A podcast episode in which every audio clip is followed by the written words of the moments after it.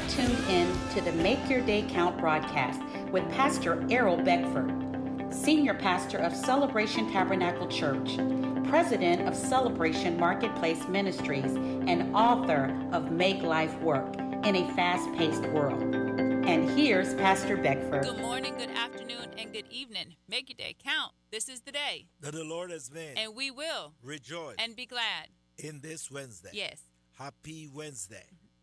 Glorious Wednesday. This is my day to triumph. I am more than a conqueror. We leave off yesterday with such a dynamic teaching that we need to declare over our life that we are more than a conqueror. The situation around us does not conquer us, we conquer it. We were told by God to dominate, subdue.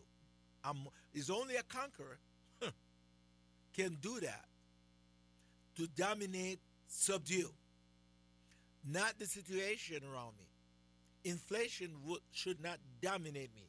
Are we talking about inflation now? Oh, high inflation. You know, we feel it. Where we feel it? In the pocketbook.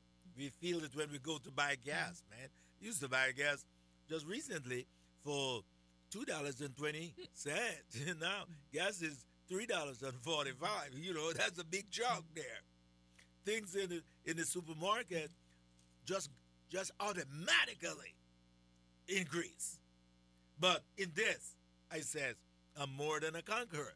See, these things that like Paul said, persecution, I'm more than a conqueror. Starvation, I'm more than a conqueror. None of these things, he said, shall affect my faith in God because Paul possessed the spirit of faith. We were talking about the spirit of faith yesterday. That is that is found in Second Corinthians chapter 4, 13. Because I believe in these days, in these times, you must possess the spirit of faith. Don't run from the spirit of God. The Holy Spirit is given to us. Go ahead. And since we have the same spirit of faith, yeah. according to what is written, I believed and therefore I spoke. Speak. That's what we do here. We also believe and therefore so speak. speak. And that was Second Corinthians chapter 4, verse 13. So, so what it says here? And since, since we, we, have, have the same, same spirit, spirit of, of faith, faith, according to what is written, I believed and therefore I spoke. Yeah. We also believe and therefore, Therefore speak, speak. knowing that he had he who, Who raised up the Lord, Lord Jesus will also raise us up with Jesus and will present us with you. Yes. But you must possess what? The, The spirit, spirit of, of faith. faith. Mhm. You must possess that. According to what is what? Written. That's why, uh, you know, my whole life, Diane, and my whole teaching is what? The Faith. word. Mhm. Yes, the faith in the word. Knowing this, that we all have the same spirit of faith. Not spooky. We all, Mhm. as in all, Yeah. all of us have no different spirit, the same spirit of faith. What what is the commonality there? What make us all have the same spirit of faith according, all right, to the word. So tied to the word, Word. a cord, a tie to, to the, the word. word. And since we have the same spirit of faith, Mm. according to what is written, Written. so tied to the word, I believed and therefore I spoke. Speak. Uh, That's right. We also believe and therefore speak, knowing. So we must have a knowing. Not feeling. we must know the word. Yes. You we must know the word. When Yes. the enemy comes with his tactics, we must know our authority. Do you know you don't have to meditate on every negative word that comes through your ear every day? You do not have to do that because the Bible tells us that we're to cast down every argument, every imagination. So you could say, "No, I'm not meditating on that thought. I'm rejecting that thought and I'm choosing to meditate on what is true. I'm choosing to meditate on that which is praiseworthy. I'm choosing my thoughts. We have the ability to do that. We have the ability to filter our mind. Our mind does not have to be dominated and infiltrated by every negative thing that we hear or see throughout the day. We have authority over our mind. And the Bible says in Hebrews chapter 9 verse 14 that the blood of Jesus was shed to cleanse our conscience from dead works in order to serve the living God. So the conscience is the mind, it is our meditation. So it does not have to meditate on dead works. You can refuse it. And a lot of times we don't if we don't know and we're overcome by our feelings, we're going to allow our mind just to meditate on the negative, negative, negative, negative.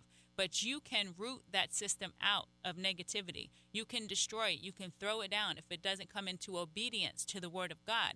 But you must plant a new system. So your mind can't just be a vast open space. There has to be a planted system in there. So when we come and we get into this word and we know the word of God, now we've planted a new system in our mind. So there's no room for the garbage. There's no room for the tares. And if one tries to come up, we know how to pluck it out and remove it. There has to be a new system in your mind. There must be a new system. Your faith is tied, it's according to the word of God, it's according to your belief. Well, how does faith come? Faith comes by hearing. Hearing what? The word of God. So the word of God must be meditated in our mind, it must be released from our mouth. The best way to, um, to get your thought pattern cycled and washed out is to declare the word of God. So when you're declaring it out of your mouth, it's coming back in your own ear. Not a silent prayer in your heart, releasing it out of your mouth, allowing it to come back in your own ear. And what is it doing? It's cycling, just like your washing machine. It's moving in order to wash your clothes. It's not just sitting there. You can't just put the water and detergent in there and then just let it sit. It must cycle, it must move around. And, and, and that cleansing is then taking place. So it's the same thing with the word of God as it's re- as it's being released from your mouth, it's coming back in your hearing of your ear. It's cycling through and it's washing by the washing of the water of the word. Your mind is being cleansed. So you have to plant a new system. You must. And when you think about just in the practical, if you're out in your yard doing yard work and you have an overgrown area in your yard and you're out there, you could be out there all day, two days, three days, sweating getting dirty, pulling stuff up, mm-hmm. rooting it out. If you leave it in that condition after you take you just take everything out and you just leave a vast open space, what's going to happen? It's going to return to the same situation of what it was in. You have to plant a new system and that new system has to be maintained. So you have to take dominion over that piece of land that you just rooted out, you just plucked up, you just got all that mess out, and then you put a new system in there, and then you must care for that new system that you've put in there, and then it leaves no room and it gives no place for that other mess to come back into it. So it's the same thing with our mind. We can't just, uh, as, as the expression goes, white knuckle stuff. We yeah. must cast it far from our mind and plant a new system in our mind, which is the word of God, which is, faith is a language. Come on. And we know that language is in the mouth.